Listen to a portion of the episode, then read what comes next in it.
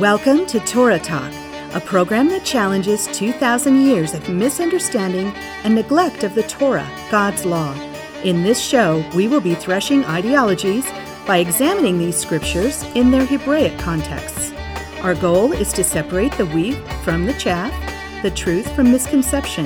This program is sponsored by The Harvest, a Messianic charismatic congregation in Thornton, Colorado.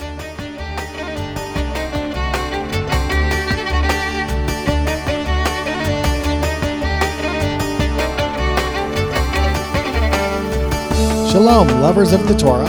Thank you for choosing to listen to Torah Talk. I'm your host, Pastor Mark. In this podcast, we're going to take a closer look at the doctrine of the lunar Sabbath. Now, it's starting to crop up a little bit more in the Messianic movement. And in fact, it's even popped up here in the harvest of all places. And normally, I do not discuss fringe and bizarre doctrines, but when it shows up in your community, well, I guess it would be prudent to address it. So here I go. Now keep in mind that this is a midrash and not to be construed as a doctrinal statement or theological treatise on the subject. I'm simply wrestling with the passages to better inform you as well as myself. And I, I reserve the right to change my mind on my ideas as I grow in the grace and knowledge of the Messiah. So let's look at four questions as we open up uh, this topic of the lunar Sabbath. Number one, what is a lunar Sabbath? Number two, what is a lunar Sabbatarian? Number three, what is their chair passage for their lunar Sabbath doctrine? And then finally, what is Genesis 1:14 actually saying? So let's jump into the first question. What is a lunar Sabbath? Now, the word lunar, of course, uh, simply defined is of or relating to the moon. Sabbath? Well, that's day seven of the cosmic week of creation, the weekly seventh day of rest for those who are in covenant with the Creator. The word Sabbath in Hebrew simply means rest. So when we look at this word lunar Sabbath, what we're talking about is the weekly day of rest that's determined by the new moon of each month. Now, after determining the new moon, which in their in their doctrine is a rest day as well as the Sabbath, after determining the new moon, one would start counting on the following day, the 6 days of work. The day following the 6 days of work would be their Sabbath. The new moon is a rest day, and then you count 6 days of work. That's a total of 7 days. The following day which is day number eight, is the Sabbath of the new moon or the Sabbath of the new month. So one could call the lunar Sabbath really the eighth day Sabbath rather than the seventh day Sabbath. That's kind of a side note. Uh, but from that first Sabbath, in relationship to the new moon, you would then have a total of three more Sabbaths or a total of four Sabbaths in any given month.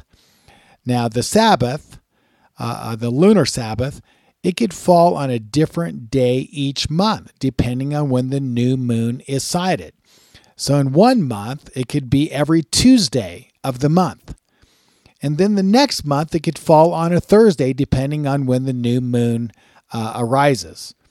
Um, every month in a lunar cycle uh, has about, well, 29.5 days. That's right, 29.5 days approximately from new moon to new moon.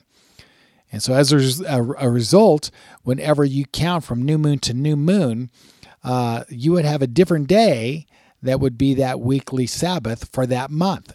And so, again, it could fall on a Tuesday, a Monday, a Wednesday, a Thursday, a Friday, it could fall on Saturday. It just depends on when the new moon is sighted. Now, numerous lunar Sabbatarians also observe the extra days of a month as rest days, in addition to the lunar day Shabbats. And so in a month, you would have the new moon, that's a rest day. And then you have four more rest days, which are your Shabbat days. And then you'd have maybe a few extra days at the end of the month, depending on which month you're in. And those would also be rest days. Now, now I, I, I just can't even, I, I can't fathom this, but if you think it is challenging trying to get your employer to give you the seventh day weekly Shabbat off every month, try asking for six or seven days a month that also change every month. I mean, try to try to work that out with your employer. You know, it, it's virtually impossible to do that. Now think about it. If God had intended to give us a lunar Sabbath model, really think about it. Only one percent, the super rich, could actually afford to keep it. You know, on that level, philosophically, it makes no sense. Practically speaking, it makes no sense. Now, let's go on. So, what is a lunar Sabbatarian?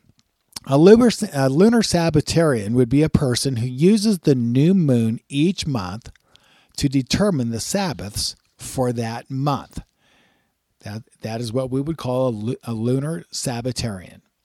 Now, again, generally speaking, lunar Sabbatarians use Genesis 1:14 for their core foundational passage as proof of their doctrine. So let's look at their core foundational text, Genesis 1:14. Here it is. Quote, Then God said, Let there be lights in the expanse of the heavens to separate the day from the night, and let them be for signs and for seasons and for days and years. That's the verse. Now, based on this text, they build their entire doctrine that the new moon determines the weekly Shabbat. Let me let me just quote this again. This is from lunarsabbath.info. Um, it is like one of the major lunar Sabbath we- uh, websites on the internet. Quote The true weekly Sabbaths are determined by the phases of the moon, not a carnal count of one through seven. Unquote. And then they list Genesis 1:14 as their primary foundational passage. They'll also list Psalms 104 and verse 19. We'll look at that in just a little bit. But let's start with their core foundational passage, the very passage that, that they use to build this doctrine called the lunar Sabbath. Now, to be fair, let's go ahead and cite the second core passage, Psalm 104 and verse 19. It says, He made the moon to mark the seasons the sun knows its time for setting. Note, that's the verse, Psalm 104:19. Note that the, that the psalmist here is referencing day 4 of the creation account in Genesis. In fact, the entire chapter references the different days of creation. You can go look that up yourself if you have some time, check that out. Uh, but because it's simply referencing Genesis chapter 1 and specifically the, the, the day in which the moon appears, uh, we'll just go back to Genesis chapter 1 and verse 14 and just look at this core foundational passage. And so let's look at Genesis 1:14 and determine the immediate context. This is the only way that we're really going to discover the meaning of this passage. We have to look at the context in order to discover the meaning. So in hermeneutics, we have this maxim. It's called Context is king. Context is king. When it comes to interpreting the words of Scripture, context determines the meaning of the words of Scripture. So let's look at the immediate context of Genesis 1:14. You'll note it is the cosmic week of creation. And verse 14 is in direct relationship to day 4 of the cosmic week of creation. The sun and the moon appear and are observable from the surface of the earth for the first time due to the transformation of the atmosphere from translucent to transparent. God then reveals what their purpose is. And you'll note that the purpose of the sun and the moon would be that they are markers for solar days and the annual seasons of spring, summer, fall, and winter. So let's read verse 14 in its fuller context to make some observations. Let's go and pick it up. Genesis 1 14 through 19. I'm going to be reading out of the, New American Standard Version. It says this Quote, Then God said, Let there be lights in the expanse of the heavens to separate the day from the night, and let them be for signs and for seasons, and for days and years. And let them be for lights in the expanse of the heavens to give light on the earth. And it was so. God made the two great lights, the greater light to govern the day, the lesser light to govern the night. He made the stars also. God placed them in the expanse of the heavens to give light on the earth, to govern the day and the night, and to separate the light from the darkness. And God saw that it was good. There was evening and there was morning, a fourth day. So let's ask some questions here. Number one, is the context of Genesis 1:14 about the creation and fine-tuning of the universe by God? Or is it a didactic passage intended to address religious days and religious observances. Number two, where in the passage does the moon and its phases have anything to do with determining determining the timing of the seventh day weekly Shabbat?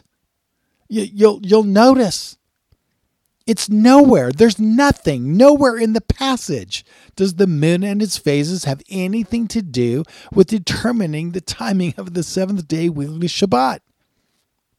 What does the passage actually say? Well, well, I just read it. Listen to this. The sun and the moon are for determining 24 hour solar days, the daylight part of the day and the dark part of the day. It's, it's, it's, it's daylight and, and, and nighttime. These are 24 hour solar days. The sun and the moon determine also the seasons. This is the Hebrew word moed or moedim, which, which, by the way, has reference to a number of different things. For instance, the word moed means appointed time or appointed place, and the context determines the meaning or purposes of the time or the place. For instance, moed can refer to the birth of a child, the timing of a child's birth or the season of a bird's migration, or a festival, the timing of a vision, etc., etc. So, what is the context? Because that's going to determine the nuance of the word moed. The context again is the fourth day of creation. Day number five will be the day that God brings forth and creates the creatures and animals of the earth. This is when they come into existence. Now I want you to think about the cosmic week and what God has just done. He's now going to create these creatures. And guess what they're going to need in order to exist? The ability to see and discern the sun and the moon and the cyclical seasons of the year so that they'll know when to eat and reproduce and migrate or hibernate. That's our context. Therefore, the Moedim here in this passage are in direct reference to 24 hour solar days and the seasons of spring, summer, fall, and winter. To, to attempt to import the biblical religious festivals, including the weekly Shabbat, into this passage is a clear example of what is called eisegesis, introducing meanings into a text that are not present in its context. So here's the truth of the matter. The idea that Genesis 1:14 somehow and in some way proves that the new moon is given to determine the timing of the weekly Shabbat is ludicrous. The Shabbat, the seventh day Sabbath, won't, won't even be given as an appointed time for thousands of years.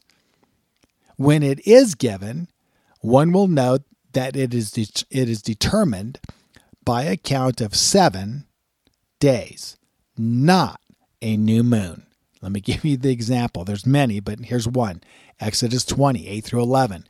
Remember the Sabbath day to keep it holy. Six days you shall labor and do all of your work, but the seventh day is the Sabbath of the Lord your God. In it you shall not do any work, you or your son or your daughter, your male or female servant, or your cattle or your sojourner who stays with you. For in six days the Lord made the heavens and the earth, the sea and all that is in them, and rested on the seventh day. Therefore the Lord blessed the seventh day and made it holy. So there you have it. It's very, very clear. The solar week here is analogous of the cosmic creation week of Genesis. The Sabbath is determined by the creation account pattern of six work days and a seventh day of rest. Ready? Here you go. Here's how you determine it from the passage just read 1, 2, 3, 4, 5, 6, Sabbath. 1, 2, 3, 4, 5, 6, Sabbath. No calendar could ever change the simplicity of a corporate group of people counting 1, 2, 3, 4, 5, 6, Sabbath. You could change calendars and it wouldn't matter. Keep in mind that Israel, when she came out of Egypt and was going into the promised land, she would travel through the desert for 40 years and God would send manna. And he told them early on, I think it's in Exodus 16, he says, Look, you can go out and gather for six days, but on the seventh day, rest. Don't go out and gather. Besides, there's not going to be anything out there to gather anyway. I'll give you twice what you need on the sixth day, but on the seventh day, just rest. And guess what? Nothing fell on the seventh day. Think about that 40 years of a weekly reminder of how to determine the weekly seventh day Shabbat. And how would that be done? Well, you count one, two, three, four, five, six, Shabbat. It's that simple. No new moon could ever change that. No calendar adjustments could ever change that one, two, three, four, five, six, Sabbath. Or in the account of the manna, it would be manna, manna, manna, manna, manna, manna, no manna. That's right. One, two, three, four, five, six, Sabbath. There would be no manna falling on the Sabbath. So for 40 years, they had that constant reminder and they got counting down to a science. One, two, three, four, five, six, Sabbath. From that point on, the timing of the Sabbath was kept by Israel. Yeshua the Messiah shows up, and uh, he certainly would have corrected them if they had somehow lost the count, got it mixed up. He's the Messiah. He would know. He doesn't do that. Think about this. In 1948, the return of the exiles coming back to the land of Israel, being separated and scattered to the nations, and not having iPhones, not being able to contact each other, right? They had no way to keep in touch with each other uh, not effectively. They all come back from different nations in 1948, all of them keeping the same day as Sabbath. How did they do that? How did they keep that straight in the diaspora? Well, it's really easy. One, two, three, four, five, six, Sabbath. That's how they did that. It's a very simple way to keep that straight, and they did that for thousands of years. Keep in mind, God never commanded Israel to keep a lunar Shabbat. Never, never. The demon gods of Babylon, however, seduced the Babylonians to keep the lunar days in their honor. In stark contrast, the God of Israel told his people to keep the seventh day holy unto him. Excuse me. So let's go to our application. I'm sorry, I, have got to say this, uh, and it's fairly strong, uh, but because it has um, kind of showed up in the harvest, uh, I think I have a responsibility to be a little bit pointed here. So here I am, and here's what I have to say. If you want to pay homage to the gods of Babylon, then embrace the lunar Sabbath calendar and try and find a lunar Sabbath community to fellowship with. And I want to say good luck with that because you're not going to find any. They they really they're just so far and few between because no one. I mean, how do you how do you do that again? It's so impractical. So you know it's going to be a really tough kind of road out there, but that's that's that's how it goes with with uh, those type of doctrines. However, if you want to honor the God of Israel, who is the Most High God, the Creator of the universe, then embrace and keep the seventh day Shabbat. Find a faith community that keeps the seventh day Shabbat and join it.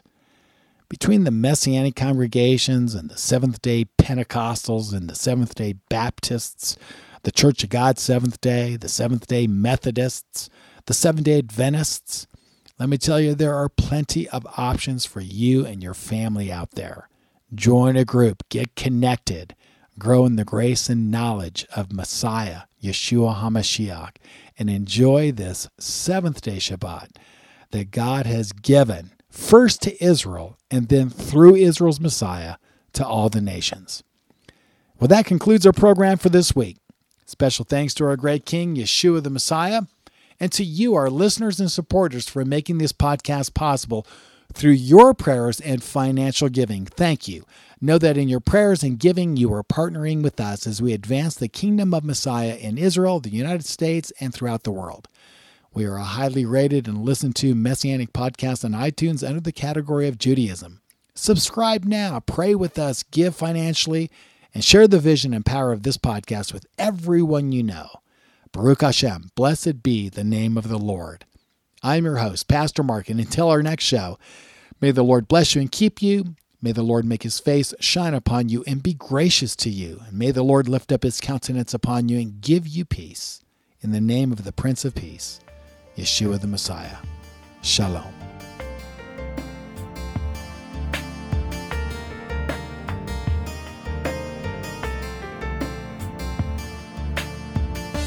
Torah Talk has been brought to you by The Harvest, a Messianic charismatic congregation located at 8891 Hose Boulevard in Thornton, Colorado. Your host has been Pastor Mark McClellan. Join us for Sabbath services at 1 p.m. next Saturday afternoon. For more information, please call us at 303 761 9948 or visit our website at www.graftedin, that's. God bless you and shalom.